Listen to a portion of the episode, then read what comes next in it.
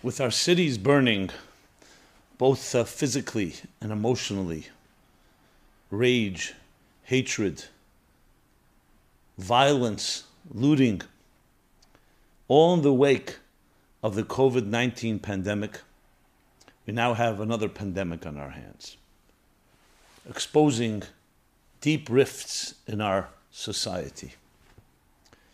We're all wondering, is there a solution? Hi, this is Simon Jacobson, and I will be speaking about this current crisis, what we can do about it. The program is titled, The Jewish Response to Racism, Timeless Lessons About Growing Through Oppression. We all agree. When I say we all agree, I mean civil people, logical people. I'm not talking about anybody that considers themselves or has particular criminal inclinations, whatever the reason may be, that law and order is vital for any society. So when we see any act, any wanton act of violence, whether, whatever direction it's coming from, whether it's the police or to the to the to human beings that they are supposed to protect. Specifically the case, what we've all seen with the horrific act of a police officer, yes, killing Mister Floyd in Minneapolis, or any other form of injustice. This is the reason human beings create law and order, in order to preserve, to protect, to deter, and to punish and bring to justice anyone that defies or breaks the order. This is across the board. Now, obviously, there are always reasons. People have reasons, excuses for their behavior, but there has to be a system of law and justice. At the same time, yes, we need to address people's complaints. That's why in any healthy system, there's the right to protest, there's the right to demand justice, to demand any other form of treatment that each human being deserves, as our Constitution of the United States declares that all men are created equal and have inalienable rights. All, all people are created equal. And yet we see this outbreak. And again, right in the wake of another pandemic. And it's rattling us all. What do we do? What do we do? Some argue there's no real long-term solution. You can put out the fires, you can calm things down, but they're still brewing very strong negative energy. And every few years, God forbid, there's a, there's, there'll be another eruption, as we've seen in the past, and that there's really no long-term solution. Racism is part of human nature. There are those that accept that. Others say, we need to go to war. We need to battle. We need to go to war. And yet others say, just accept the facts, surrender, and try to make the best of it. There's, of course, the option of escapism and denying and ignoring the whole thing. Are any of these really long-term solutions? I would like to submit something that's so obvious, and which is why we often ignore it. And that is, like in anything in life, you want to see what formulas work. Now, we know we can experiment, or we can look at history. We actually have a history. And particularly the Jewish people. We're talking about a history, thirty-eight hundred year history of oppression, of enslavement, of discrimination, of racism, of anti-Semitism. And not just theoretical. That took millions of lives. Executions, expulsions, genocides, holocausts, pogroms. From the beginning of time. If you want to go all the way to the beginning, Cain killed Abel right in the beginning of Genesis. Half the human race, the two children of Adam and Eve at the time. Out of jealousy, out of hatred. So we have a long history, and we can learn much from this history, relevant to our times today.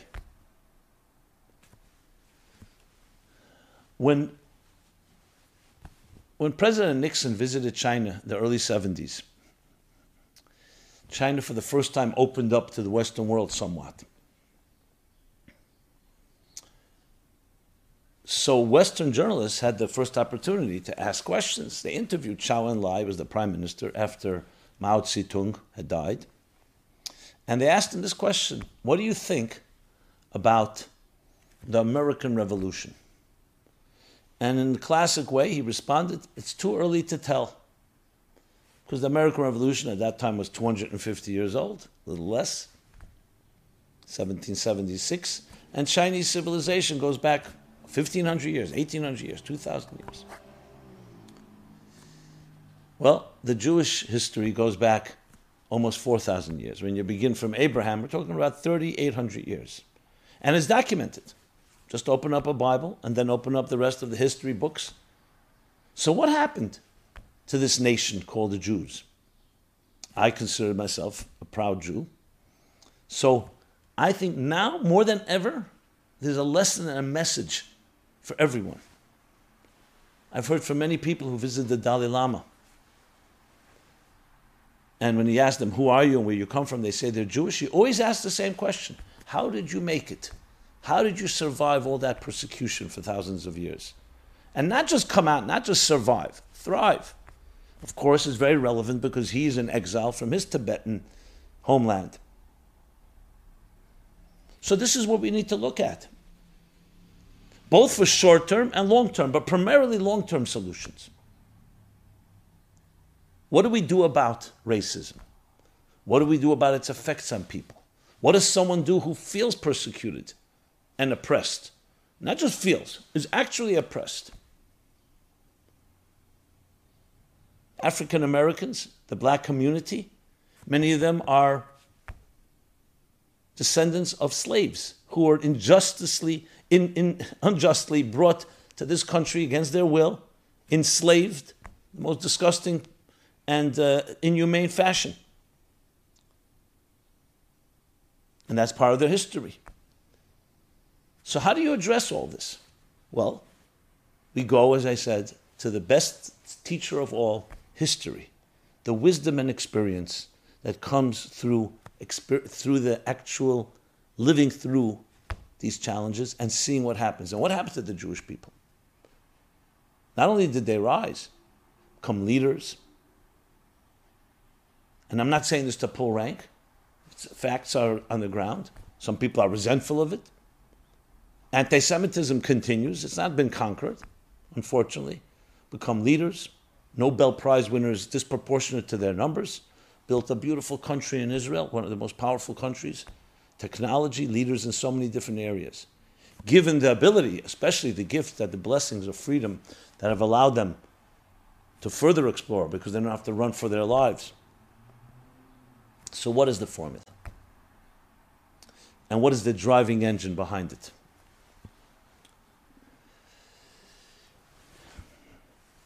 So let's just establish what happened. The Jewish people, three thousand three hundred thirty-two years ago, were enslaved in the first documented institutional slavery and bondage by the Egyptians. Right, the beginning of uh, the book of Exodus, the famous story of Exodus. For two hundred ten years, they suffered. And then they were freed, redeemed. The famous story of Exodus. What came of them? So there's one verse in the book of Exodus, right in the beginning, that says, as they were oppressed, they thrived and they flourished. Oppression actually made them grow. And when they left Egypt, as much as they were enslaved and tortured and killed and mistreated completely, they became a great nation. It forged them into a nation. And they came to Sinai and received the mandate, which we call the Torah, the divine blueprint for life, the fundamentals of civilization, with all flaws, and every human being has their setbacks and has their challenges, they established a code of law. They followed the code of law, the divine code of law that was given to them, and that has changed the world. Many have documented in books and in articles and so on how it's affected all of the universe, including the birth of Christianity and then the birth of Islam. And many of the principles that we so cherish today are based on these biblical axioms, on the Ten Commandments, the seven universal Noahide laws. So how did they manage that? How did they address all the anger, all the rage, all the injustice they experienced? Well, clearly, they did not allow themselves to be defined by their suffering. Their identities were not going to be formed and shaped by being oppressed. They were oppressed and they suffered, but did not see themselves as sufferers. They saw it as part of a bigger picture, and it turned them into greater people. Think of the story of Joseph. Joseph is sold by his own brothers into slavery. twenty-two years.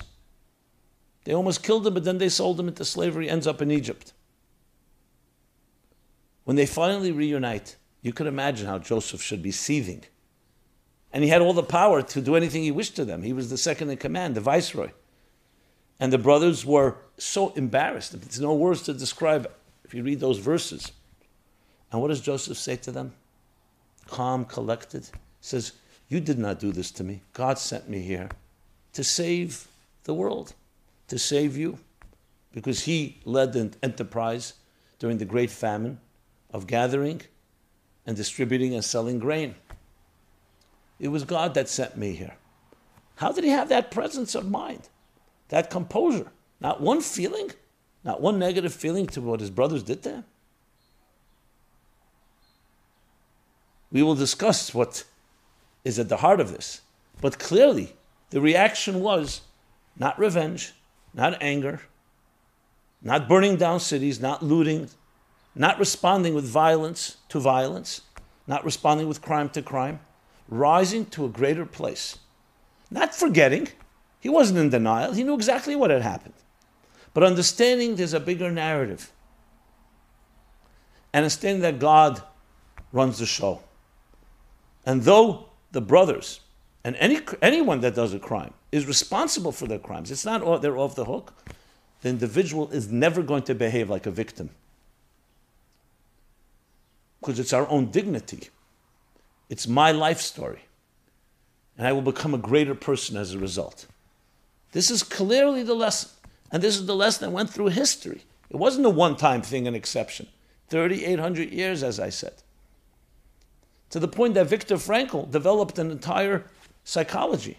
He developed it before the Holocaust, but it was confirmed in the Holocaust. Logotherapy. Man's search for meaning. Recognizing that those that have purpose and meaning in life, it gives them a, another completely dimension of strength. Not they suffer less, but they have something, some resource, something in their arsenal that allows them to somewhat transcend and move ahead and move forward.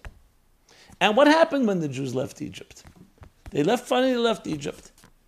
Listen to this. They're going, now they're out of, the, uh, out of their slavery, marching toward the Promised Land. But then they are confronted with another challenge, the Red Sea, or the Reed Sea. Pharaoh had his regrets. He begins pursuing. He had all this free labor. Why is he letting them go? He pursues the Jews. Now the Jews are stuck between a rock and a hard place. The Egyptians pursuing them in the back, the water before them. What do they do? They break into four camps, tells us the Bible, the Torah, and elaborated in the Talmud. Some said, let's go to war. Let's go to war with our oppressors. A second group said, no, let's surrender. We have nowhere to go. You know what? At least we were alive. We were slaves, but we were alive. So let's subject ourselves back, surrender, back to slavery. A third group said, let us pray to God. And a fourth group said, let's commit suicide. We'll jump into the water. It's not worth living this way. Are there any other options? So they turn to Moses. Moses turns to God. And God says, all these are wrong. They're all for, they're not options. God responds. So Moses says, so what should we do? What should they do? He says, one word, God says, Vayisou, travel forward. I told you to go to, toward Sinai, toward the promised land. Just follow. Forge ahead. Move forward. Don't get caught up in philosophical debates.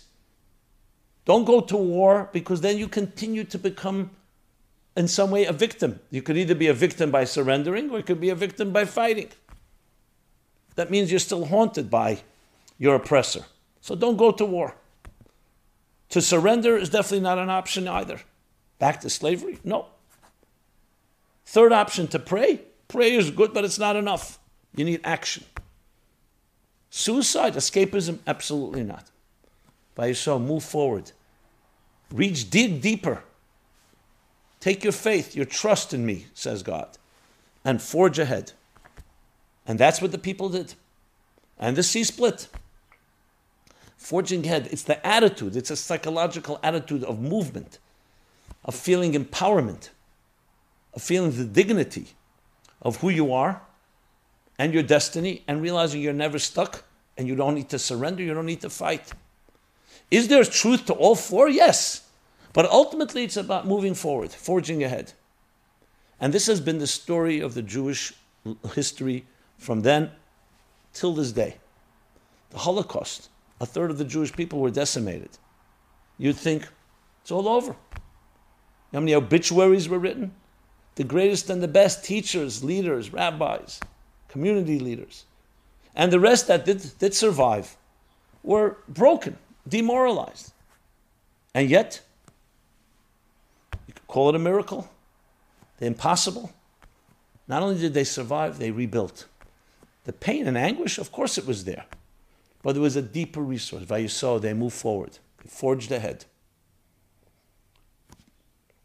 Of course, we need to understand what is it that they have that we can replicate in our own selves that allowed them to have that power that Joseph had, that the people had, that the Holocaust survivors had. And throughout history, whatever happened, they were never defined by their suffering. There was always something greater beating inside their heart and chest, beating inside their soul.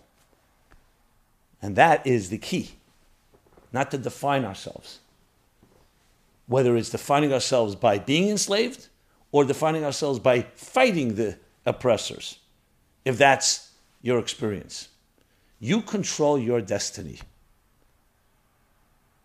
That is the key element here. So what is it then? So what, what gives one that power?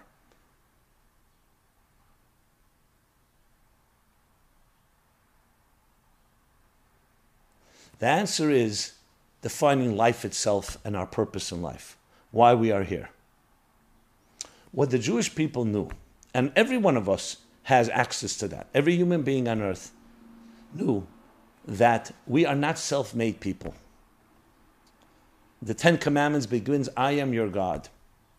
There was a higher force, a higher reality that created the universe with plan and design and placed us here on a mission. An indispensable mission, created each human being in the divine image and said, you have a divine mission to fulfill that you and only you can accomplish. Whatever happens in life, that can never be taken from you. So when you have that type of inner identity, clear, focused, and you see your parents and you see your community driven by that, that is more powerful than anything that happens to you. Whether it's pleasant things or negative things, because those things don't shape you. You experience them, but they're part of a narrative, part of a journey. Joseph understood that perfectly. He grew up in the home with his father Jacob, and he had a grandfather Isaac and a great-grandfather Abraham. And what was the spirit of their teachings, of their life, not just teachings? Was, we are agents of the divine in this world to make this a virtuous world, a beautiful world, a garden. Yes, there's pl- plenty of hostility and corruption and selfishness. But why our purpose is here is to bring justice, to bring love, to bring unity in a fragmented universe. That is the purpose, not just incidental. So of course you're going to face at times tremendous hostility, tremendous challenges, those that want to exploit and those that want to dominate, self-interest to the point of injustices, murders, and so on. They all understood it. Every Joseph understood it. Every one of the children of Abraham, Isaac, and Jacob understood it. Was it easy? No. Was it painful? Of course. It broke their spirits in many ways. But there was always that spark, knowing the story, knowing that we are forging ahead, knowing that you're created in the divine image and nobody can take it from you because no one gave it to you, only God. When you know that, not just as a philosophy in a book, an abstract idea, but you know it deep inside of you, in every fiber of your being, just as you breathe oxygen, that idea of sense of purpose, meaning, mission, driven life, that sense of urgency is twenty-four seven with you. That changes everything. That creates the focus that whatever happens, no matter how painful, how so much suffering, oppression, persecutions, discrimination, anti-Semitism, racism, does not define you. What defines you is your divine image. And that divine image is what carried them. So even in the throes of the abyss, of the darkness of Egypt, they knew there's a promise. We will get out of this place. Were they challenged? Of course. There were times that they wanted to give up. Interestingly, which is not for now, it was the women that had even deeper faith than the men. The faith in the promise, the faith in your own dignity, the faith in the divine power you have as a result of the divine image in which you were created. That kept them going. And ultimately they prevailed. The Egyptian, Egypt is a very small country today. The great Egyptian empire is gone. The Jewish people are still here. Tell, tell me, what does that mean? That it's not materialism. It's not power. It's not armies, not weapons. It's not brute strength that dominates. For the moment, yes. Spirit is always more powerful than matter. Sometimes it takes time to see it. But if you believe in it and you know it in you, inside of you, completely know it, it's part of who you are, it gives you the ability to transcend anything. And that's why all those powerful empires that we have heard of, not one of them still exists. We don't even know who their descendants are. Whether it was the Egyptian Empire or the Syrian Empire or the Babylonian Empire or the Persian Empire or the Greek Empire, the Roman Empire, the Ottoman, Spanish Empire. And I mention them all because the Jewish people were persecuted by each one respectively. And killed, discriminated against, exiled, their temple destroyed, and it only made them stronger. How does it make them stronger? Because they have something that is greater than anything that could happen to them. That force. So they're not defined or shaped. By you so move forward. That's what gives you that power. Yes, they came to that stuck place and they all began to wonder what to do. But then they got the instruction and they never looked back. The Maharal of Prague says that when the Jews went left Egypt, they didn't weren't just freed physically. They were freed psychologically, emotionally, and spiritually. They became the status of a free human being. Freedom is not just getting rid of the shackles and the chains and the oppressor. That's the technical part of it. You can get out of prison and still be a prisoner in your own mind, in your own heart, in your own soul. They became a free human being that they would never again, psychologically, emotionally, and spiritually, be subject to serve another. And even when they were forced to, they remained free within. You could not enslave their spirits and souls. Mordechai would not bow to Haman. We don't bow, he says. We don't bow to man, men or man-made things. Not to money, not to institutions, not to corporations, not to power. We are servants to God, not servants to servants of God. And that carried them. And that is a spirit that each one of us can learn because each of us was created in the divine image. This is not a Jewish thing. It's a lesson that we take from Jewish history and from the Jewish people. And trust me, not every Jew always themselves fully embraces it because it's challenging. But it's there for all of us to benefit from. And think about it. The United States of America was founded on these principles. The first words of the Declaration of Independence. We, we hold these truths to be self-evident, that all men are created equal. I would say all people, to make sure we are clear, are created equal and endowed by their Creator with inalienable rights. All. So as soon as you put the word creator in, the creator is beyond anything that's human. Is the creator black or white? Is the creator male or female? Is the creator Asian? Hispanic? European? No, those are social, cultural, racial definitions. The creator created them all and is beyond them all. And each of us have, does the divine image have a color? Does the divine image have a shape and form? You don't need to be a deep spiritual thinker to understand that, base, that the basic principle of soul is that a soul is, is colorless. A soul is shapeless in the context of human institutions. Labels are for clothing, not for souls.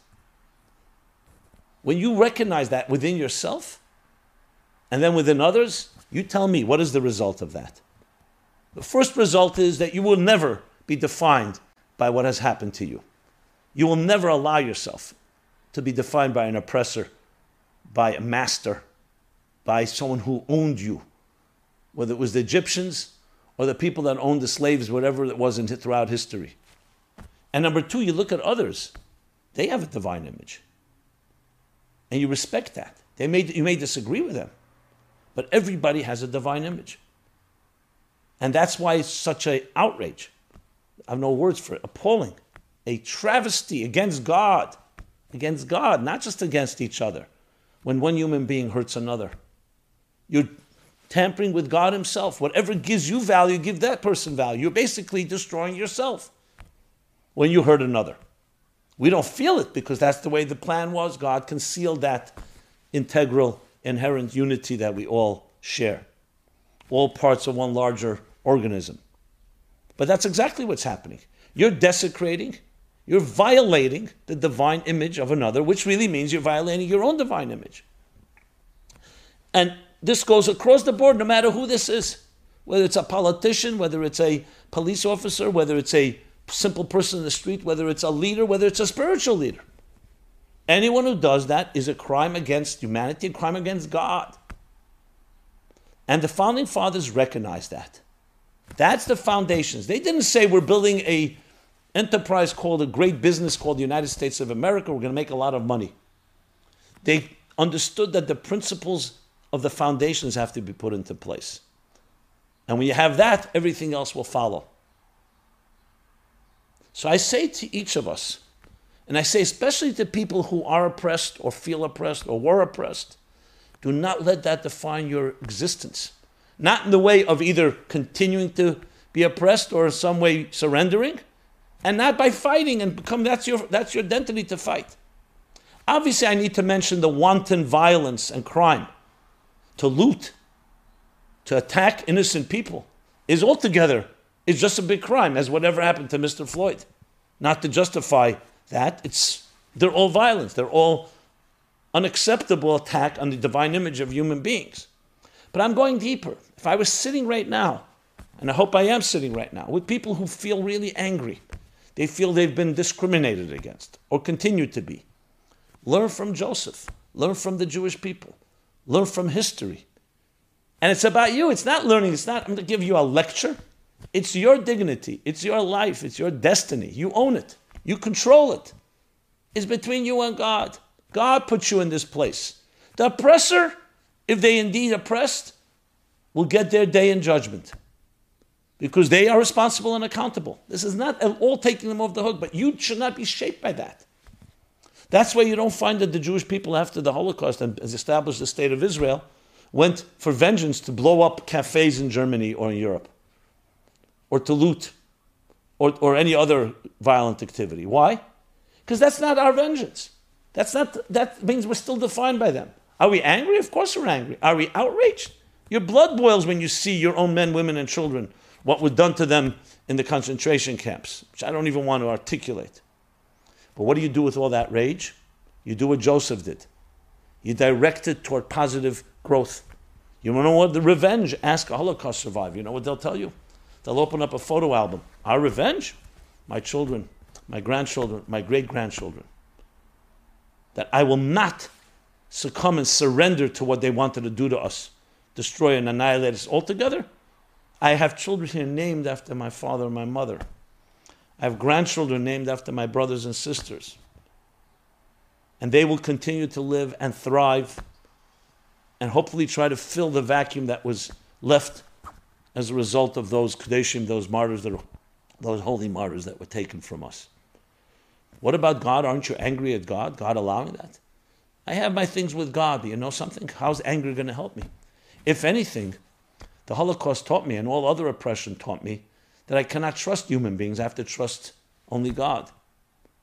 I don't know his mysterious ways. But I'm not going to lie down and die. I'm going to dig deeper and grow. These are the words you'll hear from hundreds, thousands. This is the healthy approach to facing oppression, racism, discrimination, anti-Semitism. And again, not just theoretical. In real time, real killings. What does it take a parent to see their children ripped away from them? Never to see them again. Don't even have a gravesite. It takes a connection to the divine spirit and divine image in us that's impossible to describe. Each one of us, each one of you, every one of us, man, woman, child, black or white, religion, non-religion, whatever faith, race, culture, background, education, less education, more education, whatever your position is, that doesn't define you, all those things. Our lives matter. Why do lives matter? They matter because God put you here. And that's why they have indispensable value. They don't matter because someone gave you a promotion or someone treated you nicely. Of course you should be treated nicely because you're created in the divine image. You matter. As I write in my book, Toward a Meaningful Life, birth is God saying you matter. You matter because you were born, because you were given, a by it's your birthright. And no one can take it from you. You were given a divine, indispensable mission. That's why you matter now and forever. And not just to yourself you matter. You matter to all of us. You don't do your part of your mission, it compromises us all. You need me and I need you. That's the story. That's why we matter. Often in this material world, we convince ourselves that value comes from being recognized, from having plaques on your wall, have making more money, your social status, your youth, your looks, your power, your influence, your equity. I mean, I can go on and on. That doesn't define why you matter. Those are all arbitrary. They all can be taken from you. They all don't last forever. They all are subject to change. You get older, your value is not so high. Other people don't like you suddenly. Is that what defines you? No, what defines you, why you matter, absolutely matter. Not in a circumstantial way. Because you were born, you try to make yourself significant. No. What, what, how the world would be different if you were never born? You ever think about that? Do you feel that you are absolutely necessary? There's only one answer to that. Not because people tell you you're important, even if you have beautiful parents who love you. It's because God, the Creator, put you here, shaped you in the divine image, and gave you a divine mission. You keep that in mind your entire life. Whatever happens, yes, justice has to be served, but your life, by you sow, you travel forward, you move forward, because that would, that's really your life story. You allow yourself to be controlled by others, even through rebelling against them, then they're still by, in control. I mean, this is really the essence of all recovery, of all healing. All. Whether it's collective or individual. People dealing with abuse, with different violations of their being. Physical abuse, emotional abuse, psychological abuse, sexual abuse. Different addictions. It's all about rediscovering the value, the inherent value that you have. And you shouldn't be defined by shame. And you shouldn't see yourself as a victim or even just a survivor. You are a beautiful soul no matter what. You've had setbacks, you've had deep challenges. Fine, let's figure out how to work that through. But you must always hold on to knowing with absolute certainty of your divine image, your divine destiny. When you have that, everything follows.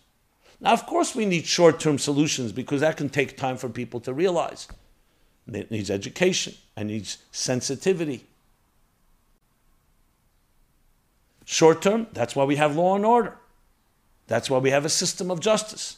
Is it perfect? Far from perfect. Look, we've seen brutality, police brutality. We've seen other forms of brutality. But if we collectively and individually do not embrace this destiny of ours, this divine destiny, and each individual divine image, where are we going to be left with? This is why it's very clear. You look at the civil rights movement, you look at other movements. It was the Jewish people who were always most sensitive to anyone who was discriminated against. Anyone who experienced racism, prejudice, or other forms of persecution and oppression or affliction. Because we've been there. And the Torah, you know what the Torah says? Always be kind to the stranger. Because remember, you were once a stranger in another land, under the influence, under the authority of very often tyrannical and very evil forces. So always love the stranger, remember the stranger. What is behind that? Because the stranger is created in the divine image as you are. And as you made it through and you learned to travel forward and forge ahead and look up and never look down and move forward, transcend your past, not become a product of it or definitely not a victim of circumstances. That's how you have to see every person and help them achieve that. That's why I feel compelled. And I say this again, as I'm an American, born in the United States, but I'm a Jew. The but is only the thirty-eight hundred years of history. I feel compelled when you see the cities burning. You see the rage. You see the violence. Absolutely, everybody who's per- perpetrated a crime needs to be brought to justice. That's a given. But that too is part of the divine. Not because we're getting even, because we need to protect. The people you have to protect sometimes a person from themselves. They don't realize they have a divine image. Even a person in prison, even a murderer, has a divine image, but they don't know how to access it to the point they've hurt others. That's why there's justice. That's why there is there is a, a, a prison or other forms of punishment as a deterrent, but above all, to teach the person. That's the whole goal of it, is to teach them what they really should be like. Which is another discussion whether that's happening or not. But that's the goal. But above all, what makes you cry? These are all divine children. Everyone, the victims. I don't want to use the word victims, I said, but I mean victims of any crime. And the perpetrators. The perpetrators are responsible because they're doing it. But these are all divine and people don't even, are not aware of it. So in the big picture, this is exactly what we should be teaching our children right now. Our children are seeing all of this. Again, this is a lesson for every person, every white person, every black person, every Hispanic person, every China person, Chinese, China per, person from China, Indian, European, Asian. I'm not going to go through all the countries. I just selected a few. Russian. These to teach us to our children from the youngest of age. You are created in the divine image, and every person on earth has been created in the divine image. You need to cherish that. You need to value it. And if you see someone you disagree with, or you see someone doing something wrong, so there are methods, there are ways to bring that person to justice, to bring, make them accountable. But you are not shaped and defined by that. If they hurt you, yes, do what you need to do. Sometimes we have to defend ourselves in war, not because we want to, but we have no choice. If it's a criminal act, bring it to the right authorities. Now you say, what happens if the authorities are corrupt and they want to trust? Okay, I didn't say it's easy. But our attitude has to be that. You tell me if seven and a half billion people on earth had this attitude, what would happen? I know it sounds idealistic, naive, you're dreaming. Not dreaming, because the fact of the matter is, these have become principles that we all now we all now b- build our lives on. This is the foundation of the United States and of so many other free countries around the world. All this brings to mind, I want to share with you. In nineteen ninety-five, my book, Toward a Meaningful Life, was published. I know it's a long time ago, previous century. It was, uh, thank God, it was a successful book, reached many people. There was a lot of media. At the time, there was an interview scheduled on uh, Sunday. Oh, no, it wasn't Sunday, I'm sorry. It was the day called the day before Yom Kippur, actually, Erev Yom Kippur. An interview in Florida, a major radio show. There were no podcasts then. There was barely an internet yet. Um, and uh, it was a big uh, thing. I remember the publisher called me, William Morrow. The publisher said, make sure, phone call, I think it was eleven o'clock in the morning, something like that. Okay, but as God would have it, as divine providence would have it, that morning was the verdict was released on O J Simpson, acquitted. Remember the story? If the glove don't fit, you have to acquit. He was acquitted. And that became, dominated all headlines. The streets, African Americans were celebrating. Many whites were grieving. You saw the racial divide, very obvious. So the radio producer, the interviewer, called me and said, look, I love your book. I would love to give it time, but today nobody's interested in your book. To be honest, it's, the headlines are O J Simpson, and I have to book other uh, guests that will talk about that timely.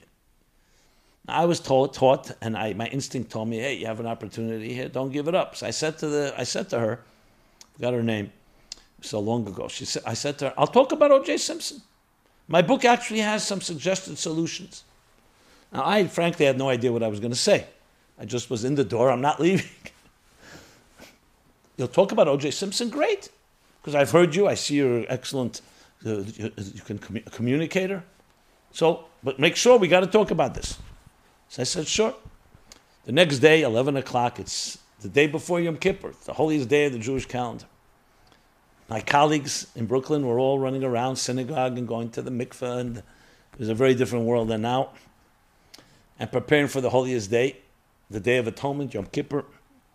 I get on the radio, I get on the phone, radio interview. She introduces me. And uh, so what are your thoughts about the O J Simpson verdict? I'll just cut to the... So I said, the first thing I want to tell you, I just felt I had to say it. There's a story with Levi Yitzchak Barditchev, Hasidic master of the eighteenth, nineteenth century, known as a lover, unconditional lover of all people. We could use people like that today. So once came Yom Kippur, and he was he was the cantor. He was leading the service. So before he began the service, before he began Kaddish, Yiskadol V'Yiskadash Me'Rabbo, he says, the Prussians say their their king is the greatest.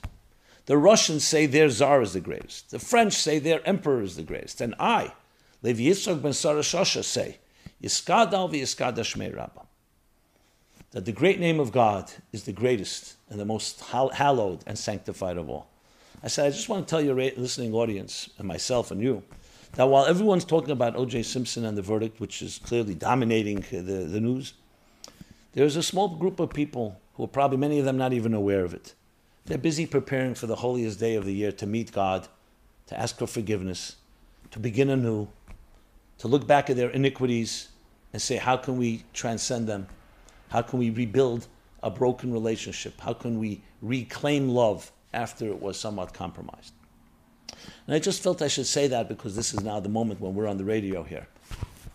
She asked, so what is that relevant? I said, it's very relevant. Because knowing that you can do that, even amidst all the hoo-ha and the noise and about O J Simpson and all the implications, all, remember, radio, T, everybody was talking about it, everybody. Was it a travesty? Was it not a travesty, et cetera? Was it just entertainment? And I mean, you know, you can imagine all the topics involved. To know that you can rise above it, today's your holy day. You're not defined by the news, by headlines, even important headlines. But even more so, I said, actually carries the solution. And I opened Toward a Meaningful Life to the chapter on love. At the end of each chapter and beginning of each chapter, I have a little like stories. At the end of the chapter on love, I read the story with what happened in nineteen ninety-one during the riots in Crown Heights. Yes, violent protests, looting, the killing of Yankel, an innocent Yankel Rosenbaum. The catalyst was the accidental killing of Gavin Cato, a young black boy, tragic killing, but it was accidental by all accounts. And this was a brutal, deliberate murder. And the police were nowhere to be seen. The mayor at the time, Mayor Dinkins, felt let people vent, let them express their anger. They thought it was a healthy outlet. It was bad times. I remember that summer. I was here. I was in Crown Heights. And I remember you couldn't go out in the streets. Windows were being shattered. People were being attacked. I mean, it was a real uh, pogrom the, that night. So you can imagine it created tremendous, tremendous uh, tensions in New York. A lot of it was by not by my neighbors in Crown Heights. It was outside forces that came in to take exploit the situation for their own agendas, criminal agendas or political agendas or power agendas or whatever it was, or hatred. I saw it with my own eyes. Nothing compared to this. This is far bigger and more national, even international. But interesting thing happened. This is what I write in the story, the story I quote in the chapter of love, the end of the chapter. And I'm saying it all on radio. The O J Simpson verdict the day before Yom Kippur, nineteen ninety-five. Mayor Dinkins, who was responsible, Giuliani would take over after him and turn things around big time, came to the Rebbe for Sunday dollars. The Rebbe would give out dollars, Lubavitcher Rebbe dollars. Mayor Dinkins said, said to the Rebbe, may the Rebbe give a blessing. There should be unity between the two peoples, the blacks and the Jews. And the Rebbe corrected him. And this is what I write in the book. Not two peoples, one people under one administration, one government, and under one God. Think about that. That is what the Jews celebrate the day before Yom Kippur. They're not caught up, and Yom Kippur, they're not caught up, you know why? Because there's a divine image. And I said on the radio, I said to this, to the host, to the host and to all the radio listening audience, it was, I think, millions of listeners, I said this, the real answer to all these divides is not just, are you right, or let's, or you're right, the blacks or the whites or the people pro-O J, anti-O J. We have to recognize that each person is created in the divine image. We're all one, under one God. Yes, we have diversity, harmony within diversity. We are diverse. God created us as individuals. One person may be black, one person may be white, one person may be Hispanic. Different races, different cultures, different backgrounds, different educations, different parents, different faiths. But we're all under one God. There's only one Hashem Echad, only one God.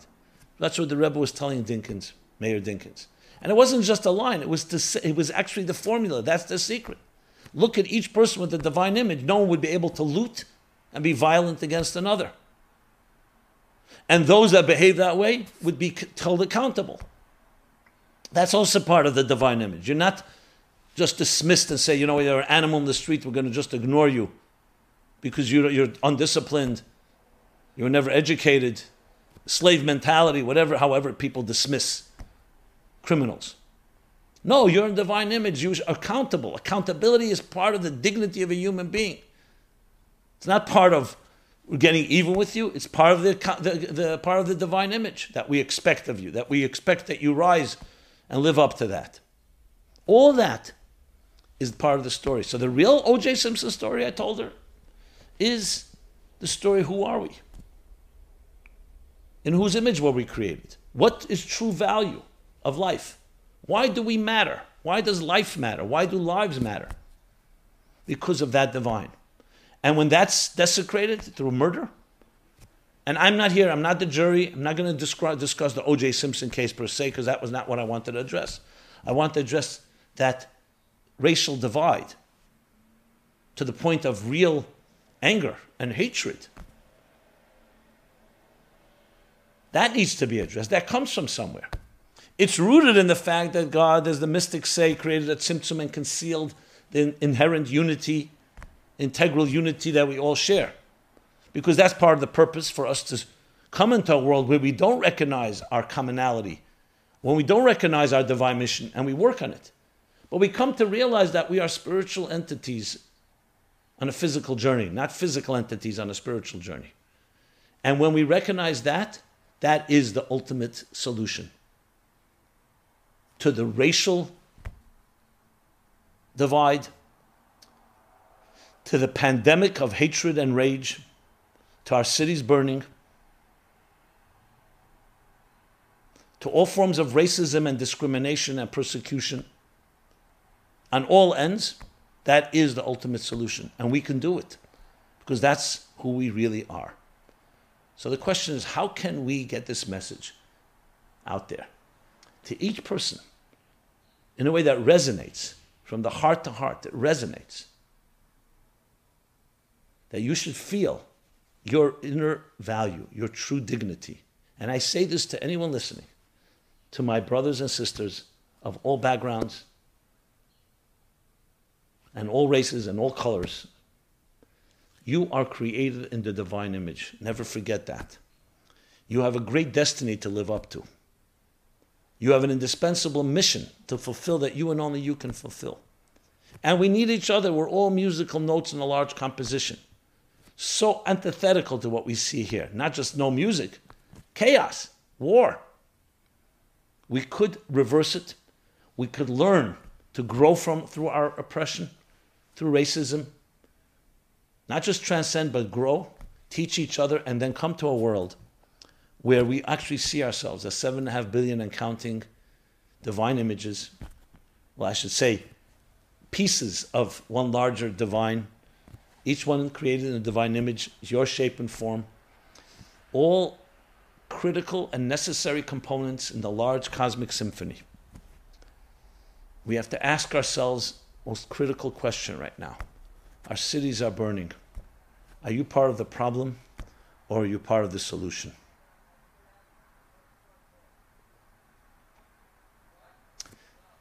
This has been Simon Jacobson, Meaningful Life Center, meaningful life dot com, where we have programs and offerings that address this challenge that we're facing now, the pandemic, the COVID nineteen pandemic, and so many other issues that the human condition is dealing with now.